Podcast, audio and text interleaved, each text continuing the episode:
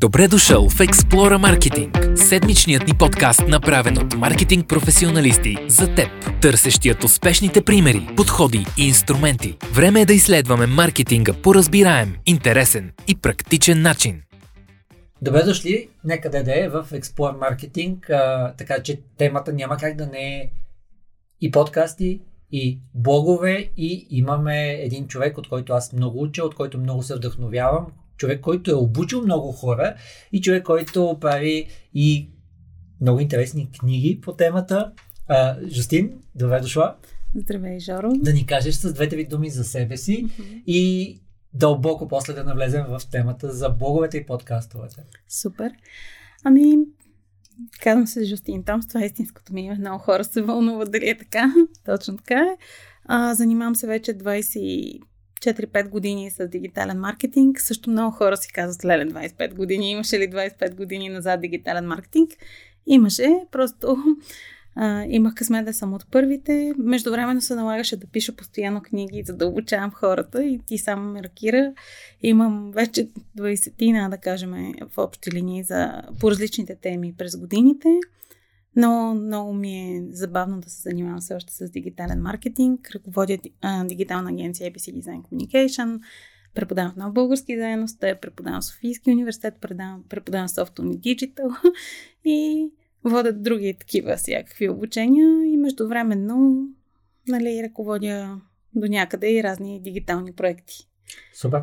Да ни кажеш в момента какво ти е фокус. Аз mm-hmm. помня първи път, когато те видях, те видях всъщност на едно събитие на ЯП България. Mm-hmm. А, ти не знам колко години беше ключов двигател в ЯП България, което е Организацията за дигитален маркетинг световен мащаб, в случая mm-hmm. за България и ЯП България. И ти там беше с едно бебе. И ти да. си беше поела своите отговорности за събитието, но и като майка. Да. Така, аз имам три деца и всъщност любопитното е, че и трите, особено третото, беше наотлъчно с мене през цялото време. Тоест не съм ползвала отпуски по малчинство почти и съм ги гледала успоредно.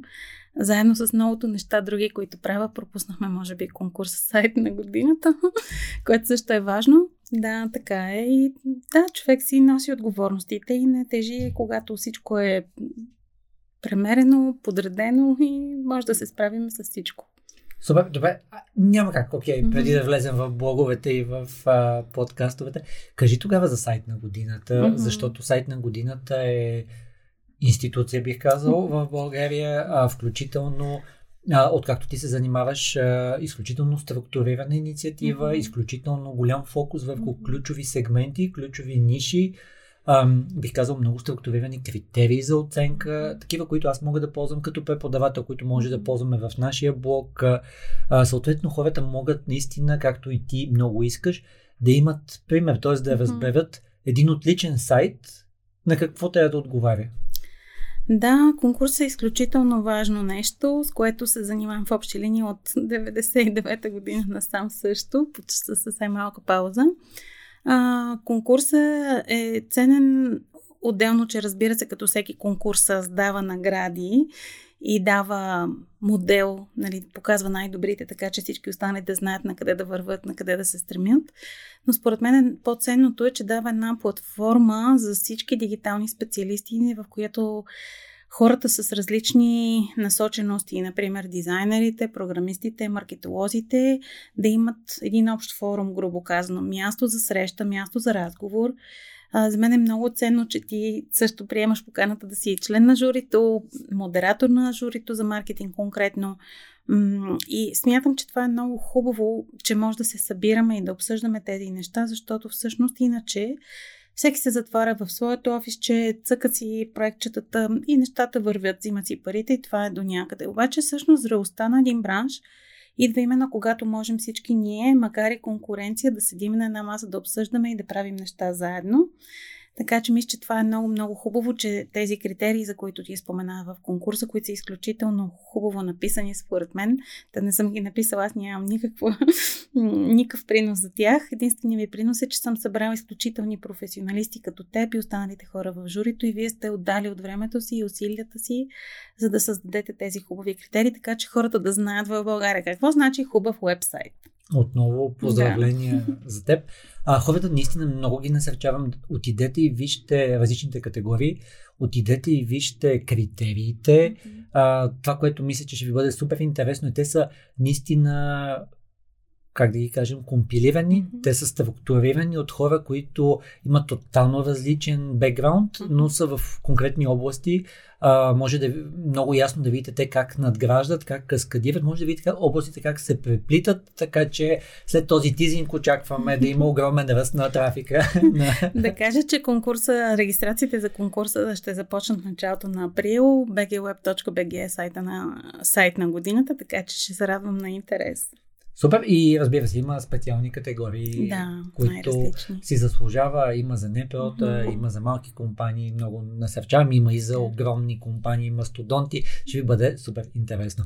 Добре, ами да влезем направо в дълбокото. Добре. А, преди сякаш е било доста по-лесно. Имало е радио, имало е телевизия и в един момент почва да се появяват все повече и нови и нови канали а, и ти голяма част от тях си ги изживяла. А да кажеш кога се появява това чудо блоговете и дали то помага, колко помага, то е просто едно допълнение на дигиталните активи. А, мисля, че можеш много да кажеш. Който не знае, има и книга на Жустин, да. която много препоръчваме. Супер, благодаря ти. Ами, блоговете, всъщност, да, правих за моята докторска дисертация проучване върху блоговете и работих доста по тази тема. Отделно, че самата аз съм от първите блогъри, вече от много отдавна станах много години. Ти също си блогър, за което се радвам и Експлора имате също блог, което е поредното доказателство, че това е ценен инструмент, но сега да обясня защо. Блогове всъщност има от, в България специално горе-долу от началото на 2002-2003 година започва да има първите блогове, като разбира се в личен план първите лични блогове преживяха така големия си бум през 2007-2008-2009 и така започна за, така да залязва това с личните блогове, грубо казано, около 2012-2013. Истината е, че до днес имаме страхотно силни лични блогове. Малко останаха, но са много силни. Те са много по-малко публикациите в тях, много по-фокусирани и намират много по-голям отзвук сред хората, защото количеството на блоговете намаля за сметка на качеството. И съответно хората искат да четат от авторитети. Ти си авторитет, ти имаш блог, не пишеш всеки ден в него, нали, то не е милодневниче, но с твоята експертиза, с твоето вдъхновение предаваш на много хора нататък. Така че блога остана да е такъв в личен план. В, разбира а само се. да кажи, uh-huh. в личен мисля, че след това отново тръгнаха личните блогове в момента, Абсолютно. в който хората осъзнаха колко ефемерно е съдържанието в социалните мрежи. Тоест ти си посветил Точно много така. време да измислиш нещо, да го структурираш. Много малко хора наистина биха влезли назад в фида да проверят и така нататък. Ми да, и дори не могат да. Нали, една публикация в, в социалните мрежи живее много мимолетно. Да кажем около 2-3 часа, в най-добрия случай 3, до 3 дена, ако е вау, вау, вау и не се спонсорира. А, така че това е много иллюзорно място и да, това е място, което е преходно. То има своето нали, значение, дигиталните социалните мрежи си си останат, но блоговете се явят като контрапункт. Те са бавен инструмент. Първо, защото бавно се създават. Както ти каза, човек трябва да седне, да се концентрира, да напише хубав структуриран, смислен текст, нали, което не става, нали, това не е някакво буквално нали, мило дневниче, в което си пишеш няколко размишления, изисква време, изисква структуриран подход. Но пък това е нещо, което работи с години. За разлика, нали, да се върнем на Фейсбук, където 3 часа до 3 дена, блога, съдържанието в блога, то може да работи 10-20 години след това за теб, за бизнеса ти. И точно за това и бизнесите също вече ги намериха като изключително ценен инструмент. И е факт, че колкото е по-специализиран даден бизнес, колкото по-тясна неговата аудитория, темата по която говори, толкова блога се явява като по-ключов инструмент за него. Имаме много примери в това отношение, като разбира се, за FMCG-тата, за другите, друг тип бизнеси има друг тип блогове, но да кажем за IT компаниите, които търсят много тесен таргет хора, които са из цялия свят разпръснати, Обикновено това са, примерно, високоплатени служители, които трябва да станат клиенти на тази фирма. С супер малко свободно време хора, хора, които в социални мрежи почти не се явяват и не може да ги достигнем по този начин и в същото време са разпръснати навсякъде по света. Тези хора обичат да четат и да са много информирани по темите, да взимат информирани решения и затова блога се явява изключително мощен инструмент за такъв тип бизнеси.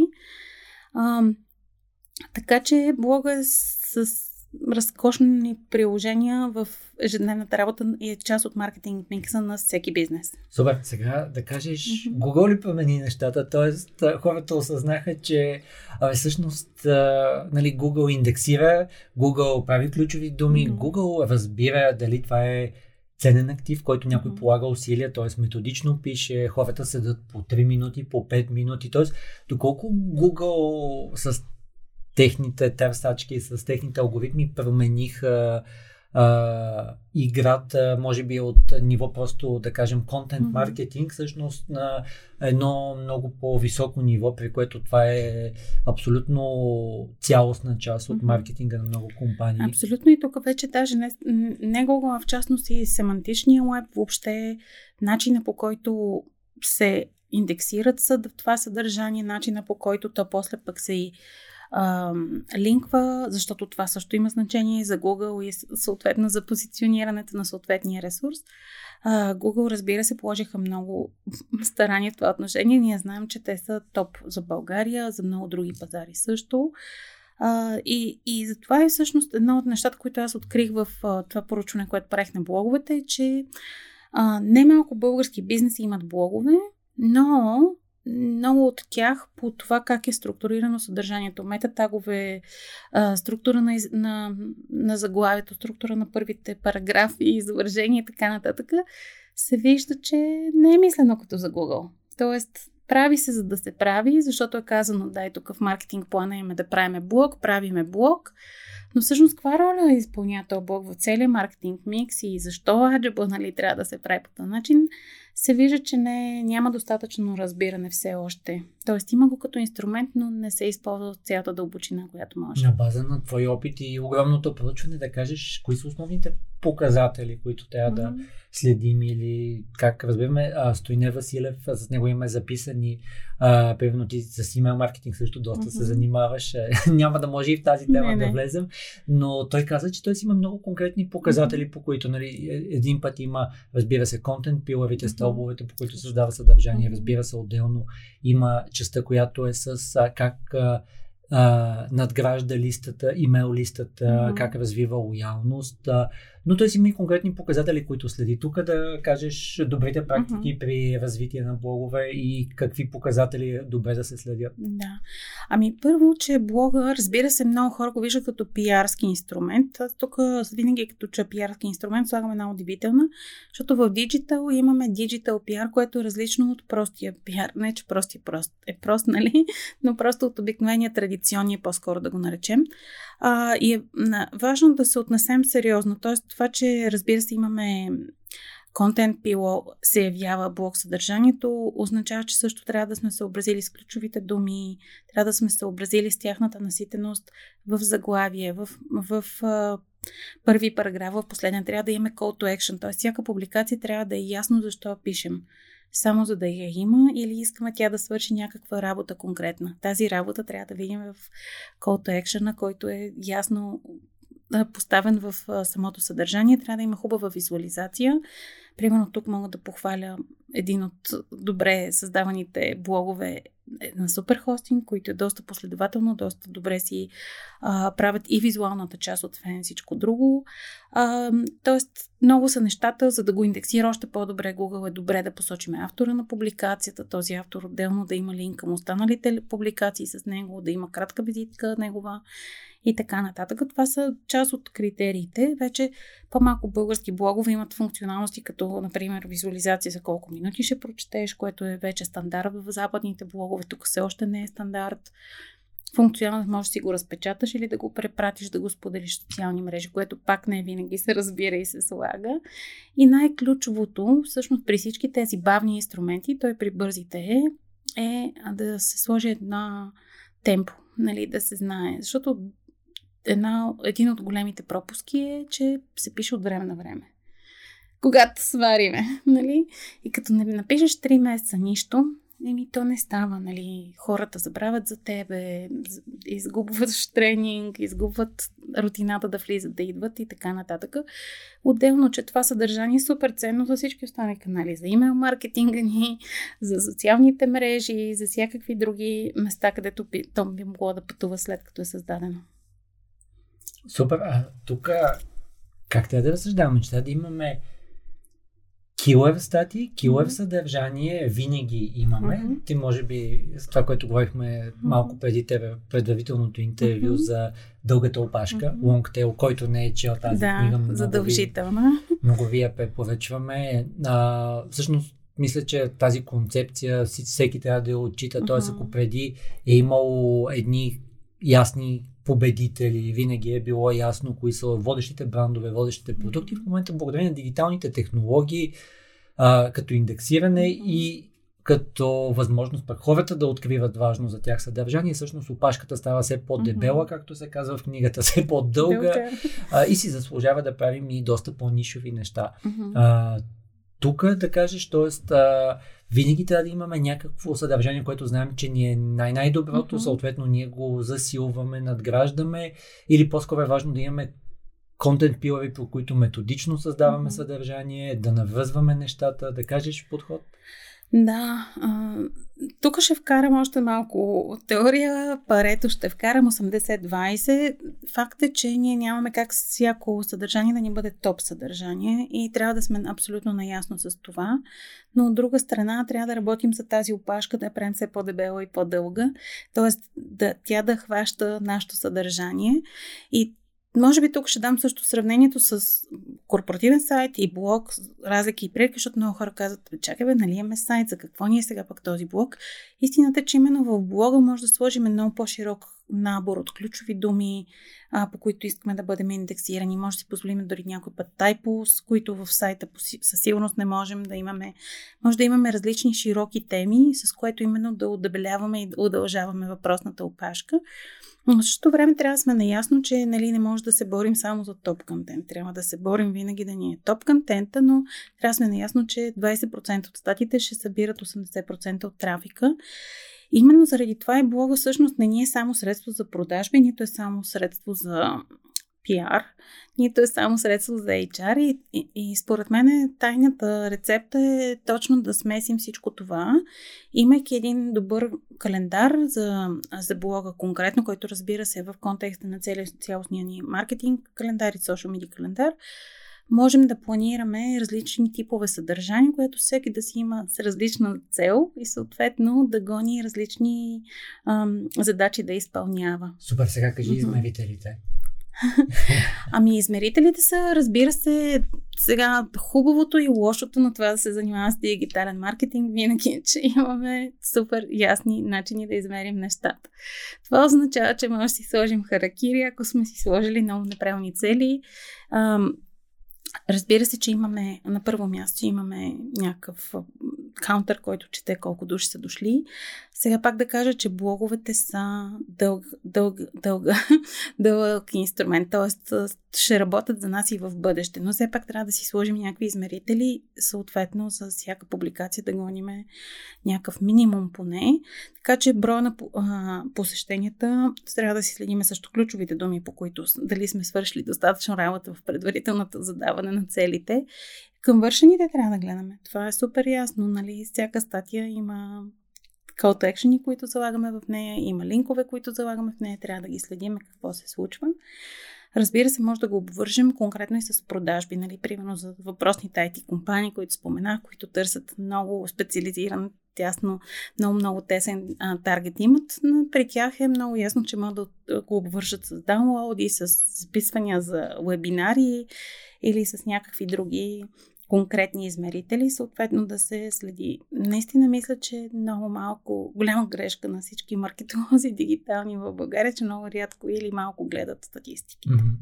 Тук да ни кажеш, ако трябва да зададем цели, mm-hmm. за моя блог, аз имам а, а, докъде разбира се mm-hmm имам събития, докъде хората са скролнали съответната статия. Доста добре, следа съответно колко брой събития имам за деня, но имам и заложени цели, т.е. престой на страницата и другия тип а, цели, понеже блога Малчевнет, нали, той не продава, Разбира нали, няма да. такова, но де факто има немалко линкове, понякога линковете им слагам битли, за да мога да, Да, видя да следиш а, а, реално погледнато колко хора кликат. Със сигурност много по-малка част от хората, които са прочели, даже и до края, Разбира но пък се. няма нищо лошо. А, ама не, целта е друга. В този случай той е повече имиджов сайт, отколкото, т.е. блог, извинявам се, отколкото а, там ти не пишеш неща, с които пряко продаваш, така че това е съвсем различна неговата задача. Благодаря ти, че спо- спомена, наистина пропуснах за времето. Времето, което се чете една блог публикация е много ключово и вие го виждате веднага в статистиките. И всички статистики сочат, че около два пъти, минимум два пъти повече време посетителите стоят на корпоративните блогове, отколкото на корпоративните сайтове. И всъщност тук постигаме много-много друга работа. Нали? Постигаме позитивна комуникация с тези хора, top of mind формираме, лоялност и така нататък. Разбира се, може да обвържем блога с нюзлетъра. Много често и пак за пример, който дах за супер хостинг, че, например, там е супер пряко обвързано, има поне няколко call to action за subscription към нюзлетъра им и vice versa, пък в самия нюзлетър се промотира и блог съдържанието. В моя случай по същия начин Мгм. Реферирам към а, друго съдържание, Мгм. към нюзлетера, много добра практика. А, така че аз съм си заложил, като нали, имам де факто всъщност казах две, но са три Мгм. ключовите цели, които измервам а, повече от три страници, повече от три минути и разбира се записване за нюзлетера. Те са доста добър критерий за това. А, добре, тук това, което пък а, аз искам да кажа и може би добре да кажем на хората и така много логично ще минем и Мгм. към подкастите е а, времето за а, слушане, времето за четене, примерно при мен а, много видимо е как а, когато направя ново съдържание, нова статия, съответно престоя на съответната статия, отначало много ме болеше, защото хората седяха минута и половина, две, няма как да прочитат всичко, което съм написал в момента. Хората седат по 10 минути, 11 минути, 13 минути на една статия. Това означава, че човека не само я чете, не само прави така наречения high skim, т.е. окей, разбрах, Да. добре, може би някога ще го прочита. Този човек най-вероятно чете, след Мгм. което препрочита, Точно осмисля. така, Така че е много важно да отчитаме, както ти каза, състоянието на аудиториите. Мгм. А когато хората попадат през Малчев, през Да. Сърча, седат минута и нещо. Страхотно е, защото те са открили блога, съответно Да. от мен зависи да ги върна отново, но това са хора, които когато седат минута, минута и нещо, за мен е страхотно. Мгм. Но когато аз направя статията, аз знам, че трябва да има определен брой хора, Мгм. лоялни, които наистина ще седат над 10-12 минути. Да. Сега да отидем на подкастовете. Там мисля, че не е, не, не е никак лесно. Всъщност ам, хората много бързо откриха, че има тести видеа. Хората много бързо откриха, че има TikTok, включително като начин да научаш някакви образователни неща.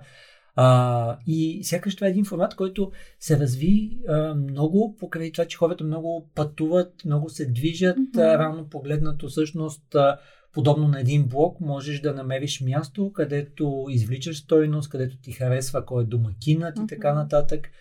Да кажеш твоята перспектива? Ами, издавам тайната, че официално, че след като завърших работа по книгата и проучването за блоговете, работя в момента върху проучване и темата въобще за подкастите в България. А, доста сериозно съм подходила, макар че и с големи темпове го работя. А, така е всъщност истината е, че всъщност от това проучване специално за България, че големия интерес към подкастите дойде мал, към слушане на подкасти малко преди COVID, около 2018-19, което е доста с голямо закъснение спрямо света с едни десетина години закъснение наистина в този случай. Но пък COVID страшно много акселерира нещата, защото тогава хората търсиха и се свръхинформираха през цялото време. И в същото време 2020 година е годината, в, която, в която за България са започнати най-много подкасти. Съответно, половината от тях не продължават 2021, още по-малко стати 2022, което съвсем нормално нали, да има такава вълна. Сега горе-долу се нормализира положението. Предполагам, че ще растат в едните години, да няма да стоят на ниско ниво, всяка година по-малко, по-малко, но до връх 20-та година беше уникален. Ам, хората да, слушат докато спортуват, докато се разхождат, докато са от дома и готвят или вършат някаква друга работа или си почиват, разбира се, а, докато шофират или са на някъде. Така че хората се научиха да ползват подкасти. А, сега вече предлагане също има, което също апетита идва с яденето. И даже в момента има свръхпредлагане, защото има доста формати, които са доста идентични, да кажем специално като подкасти, докато в началото така имаше разнообразие, докато в момента по-скоро всички се насочват към една, един и същи тип форма. Но така или иначе, да, това е в развитие. Супер, сега да ни кажеш аудиочастта или аудио и видеочастта. Едно от нещата, mm-hmm. които ние примерно решихме, е, че хората могат и да ни гледат да. в момента с Жора Ненов, който участва mm-hmm. в един от нашите епизоди, си говорихме а, по същия начин той просто откри, че има аудитории, които те са си свикнали. Mm-hmm. YouTube е техния канал. И той отначало mm-hmm. има епизоди, които нямат картинка. Mm-hmm. Но нищо, хората пак си ги слушат. Те така са си свикнали в така е, YouTube. Е, да. Тук какво показва твоето проучване, твоите наблюдения? Mm-hmm. Ами, а, по принцип, когато говорим за подкаст, подкаст е подкаст. То е аудио. И всъщност истинските подкасти са основно 90% аудио. Дори на подкаста на Жоро Ненов все още нали, неговата основна аудитория си е в... тя, той все още разработва YouTube канала си. Това е новата тенденция, която пак идва с COVID, когато хората си останаха в къщи и видяха, че освен аудио могат да записват и видео. И всъщност страшно много пък ютубъри а, които си бяха от преди това ютубъри, решиха, че ще могат да направят и подкаст съдържание. Сега, искам да кажа, че когато говорим за подкасти, наистина се говори основно за подкаст, който е аудио. Защото всъщност това е формата, който хората консумират пред подкаст платформите, съответно той се записва по този начин да бъде консумиран. Когато се записва видеосъдържание, там имаме още една медия, разбира се, тя допринася, но тя е и по-взискателна. Изисква човек да е на екрана и не само да слуша, а и да гледа поне от време на време. Двете не се отричат, те се надграждат едно друго. Просто имаше едно преливане от а, чисти подкасти към YouTube и от YouTube създатели към, и към подкастите. Примерно един от популярните подобни подкасти за България 2200, който е много хубав, много слушан подкаст, който доскоро е бил само в видеоформата, в момента вече минава и в аудио. И тук да кажа също една голяма група подкасти, които съществуват и за момента за България, но ние много не ги броиме като подкастове, са всъщност на радията. Радията, които правят аудиосъдържание, така или иначе пар екселанс, но те го правят за радио и просто после го конвертират в подкаст формати, което също се усеща и ние не го считаме за подкаст това.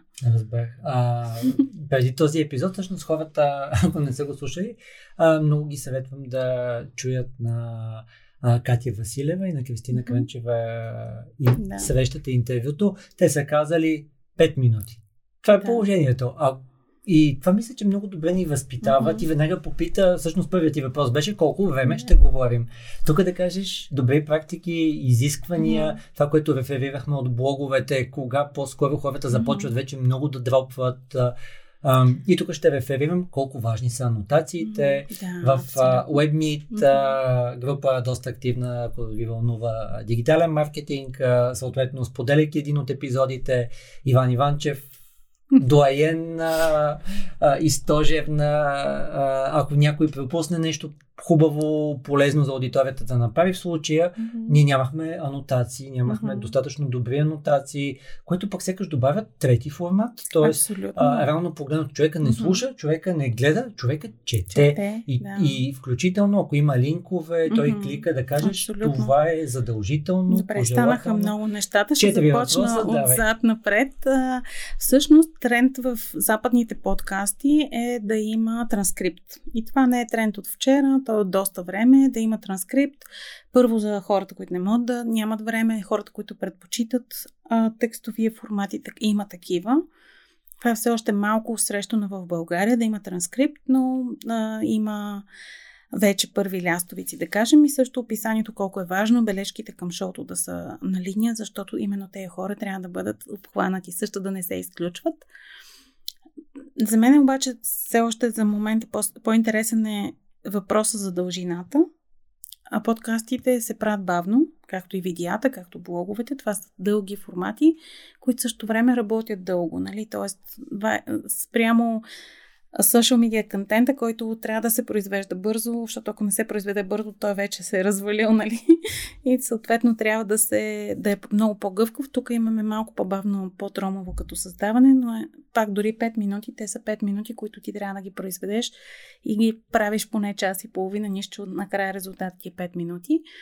Ам, много е любопитно, защото в проучването, което аз правих, поравно се разпределят хората, които искат кратки формати до 10 минути, малко по-дълги формати до 30 минути и формати над 30 минути. Обаче, отваряме списъка с най-любими подкасти и виждаме, че първите три резултата са за подкасти, които са между 120 до 180 wow. минути. Но само тук е важно да спомена, че това са подкасти, сред тях и свръхчовека. Говори интернет, това са подкасти, които съществуват от 2017 година.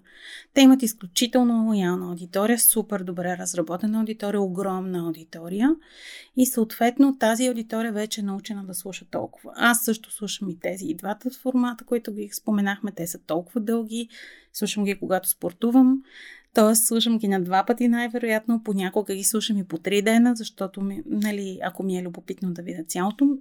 И тези хора имат много високо довършване на слушането. Тоест, тези подкасти са много-много утвърдени. Това не могат да си го позволят всички подкасти, като при цялото ми уважение към формата на Катя, например. 357 се казва нейния подкаст. Та, вече ново създаващите се подкасти трябва да се стремат да бъдат възможно по-кратки в формат между 20 до 40 минути, защото смятам, че ще им е по-лесно да се утвърдят. Доста, доста логично mm-hmm. и доста.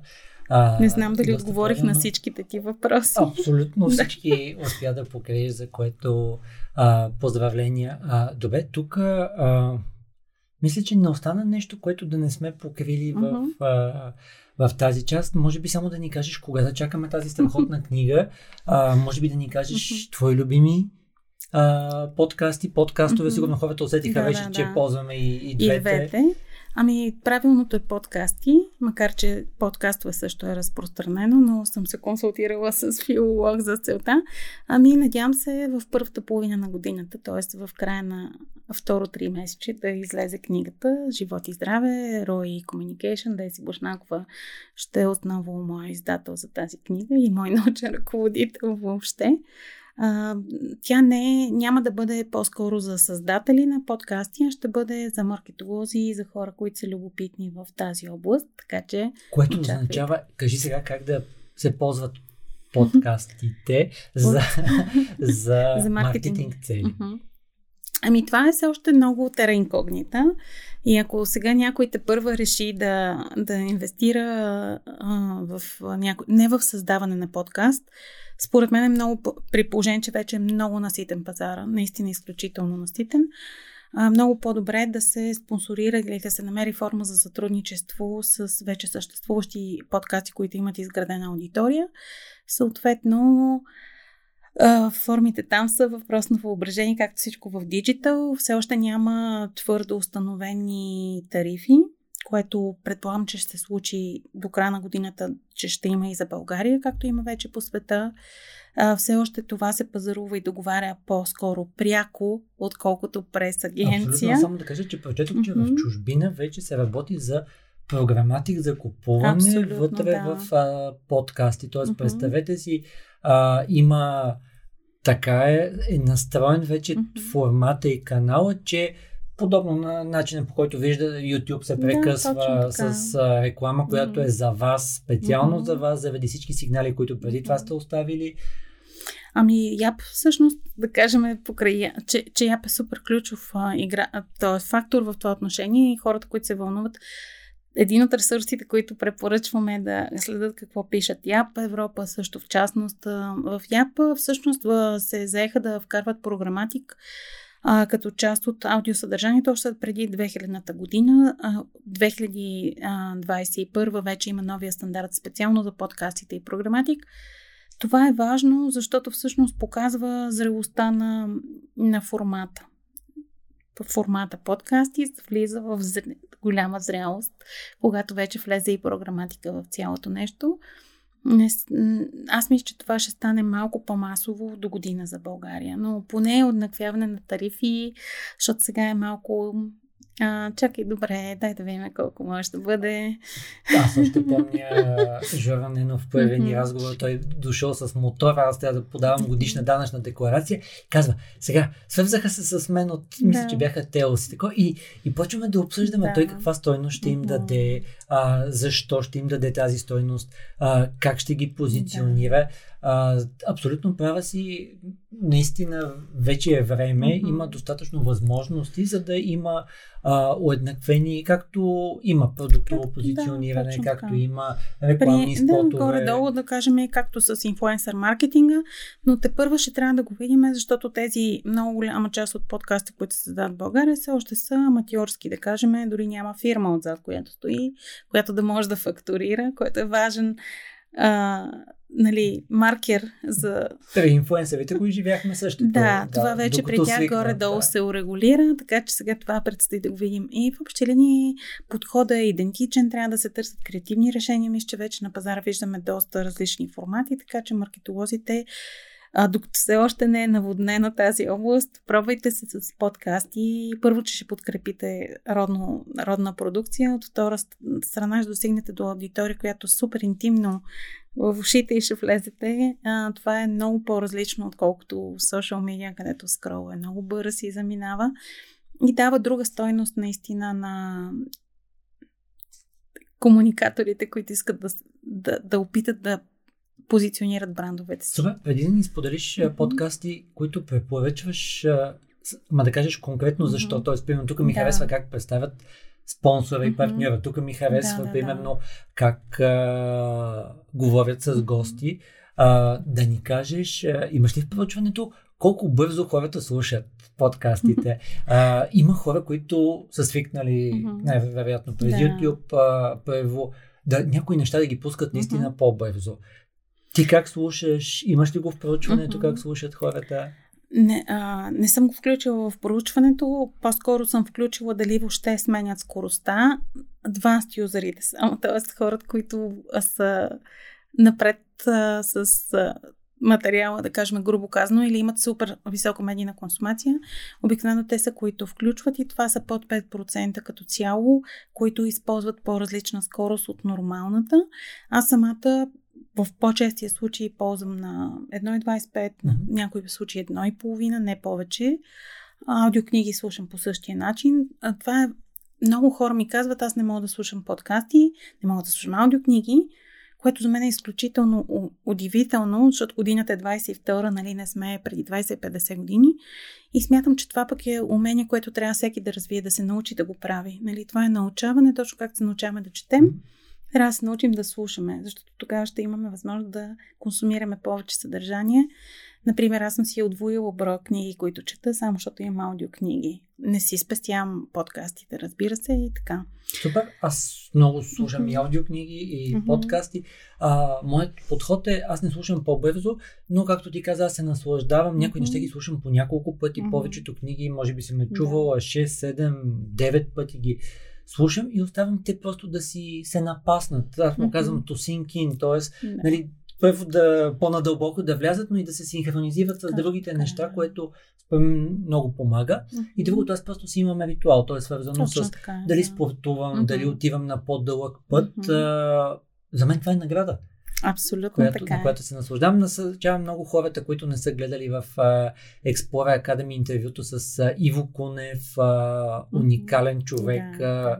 седемте забравени истории mm-hmm. за велики българи. Уникално е. А, Иво ще ви разкаже за различните типове хора, за аудиали, за визуали, а, за кинестетици. А, ще ви бъде много интересно. Ако имате проблем да слушате само аудиоформат, най-вероятно сте много далече от това, което е по класификацията аудиал. А, може би много обичате да се движите или пак обратно да виждате нещата. Да виждате нещата, за вас е YouTube, за вас са да. транскриптите. Ако искате и да се движите, може би да правите като нас с Жустин. Mm-hmm. Жустин, какво правиш? Ами аз тичам в момента и слушам подкаст. Точно така правя. Тичам и слушам и за мен това е награда всъщност, нали, тичането или спортуването с комбинирано с нещо любимо, което имам. И особено като ще имам по-дълго си планирам сега, няма да го изслушам сега, ще го дам по-късно. И може би идва време да кажа моите любими подкасти или подкасти, които специално на български език ще кажа сега, защото искам да фокусирам върху това, че има български подкасти. Световните са известни страшно много българи. Естествено, че слушаме на английски език основно.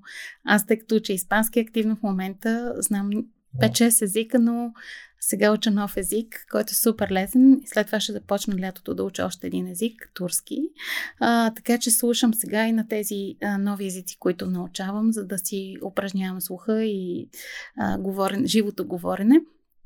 Но ще кажа на български. Много, много ценен проект за мен е подкастът Ден. Ден е ежедневник, който е в рамките на 5 минути дава новините от деня. Всеки ден горе-долу около 5 часа излиза след обяд, може да се чуе а, за хората, които се прибират от работа буквално в метрото, докато сте или докато а, наистина правите нещо за хапване, можете да го изслушате, за да чуете най-ценното от деня. И това най-вероятно може да ви предпада, mm-hmm. да е малко тип дигитален детокс, т.е. вие знаете, аз ще да. получа моята доза mm-hmm. информация. Точно така е. Няма нужда да прекалявам. Точно така е и това е страхотно, защото всъщност това го се прави от много млади хора, които целият ден са бдели за най-новите новини. В понеделник пък епизода включва и новините от събота и неделя. За мен ден е великолепен проект, който трябва да се подкрепя. Там аз съм и патрон на този проект, защото смятам, че е хубаво да има независими дигитални медии. Ден е такава, имат сътрудничества понякога с различни брандове, имаха сътрудничество с Метро, например, които се позиционираха с Viva.com, имат също с хай-тех новини в един ден от седмицата, включват с спонсорството на Viva.com. Тоест много интересни альтернативни формати, нищо ще с толкова кратки 5-6 минути, целият, целият ден новините. А, така че ден е номер едно, което препоръчвам и за слушане, и за а, някакво позициониране. Един изключително хубав и много различен подкаст от цялия български лендскейп се казва Градски детектив. Градски детектив се създава също от трима млади хора и дават най-различни истории от по-близкото или по-далечното минало от нашия град, основно за София, но има и за други градове понякога епизоди. А, някакви супер любопитни неща. Сега защо той е различен? Защото той е м- не е интервю, което най-често сме свикнали да бъдат подкастите, а е тип документално аудио. А, има живи звукови картини в него, създава се бавно и трудно, но темите са изключително любопитни, като, например, една от темите, в, а, която ми беше много-много любима, е за гей хората по време на соца, къде и как са правили свалки в града. Това е голямо проучване. Супер много проучване. Много любопитно и много наживо, защото те наистина се стараят аудио а, формата да им бъде много богат. И сега за трети, за трети подкаст по-скоро ще се въздържа, защото палитрата е супер широка. Има всичко, вече най-малко спортни има, честно да си кажем, но има и там много, много добри попадения.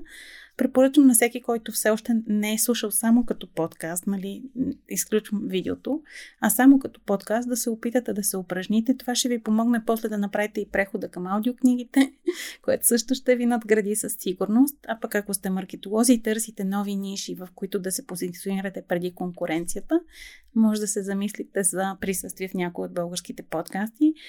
В момента излизат около 400 български подкаста на седмица излизат от тях минимум около 400 епизода, защото някои излизат с доста по-голяма частота, други по-рядко.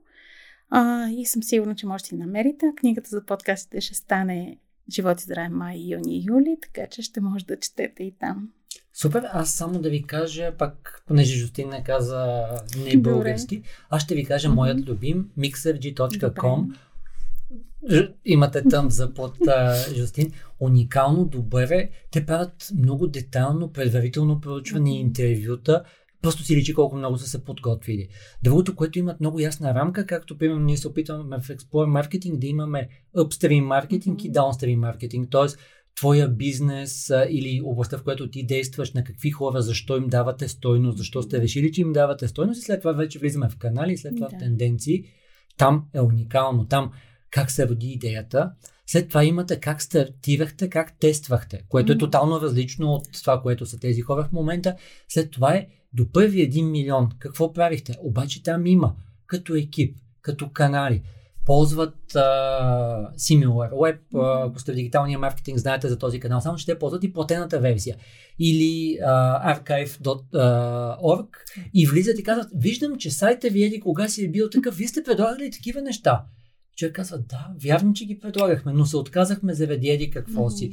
А, така че гарантирам ви, че ще ви бъде супер полезно както като начин на мислене, така и като изключително много идеи, при които да осмисляте как се е развивал бизнеса, маркетинга на една компания. Мисля да не прекаляваме повече. Да, всичко, друго ще, всичко друго ще прочетем в твоята книга.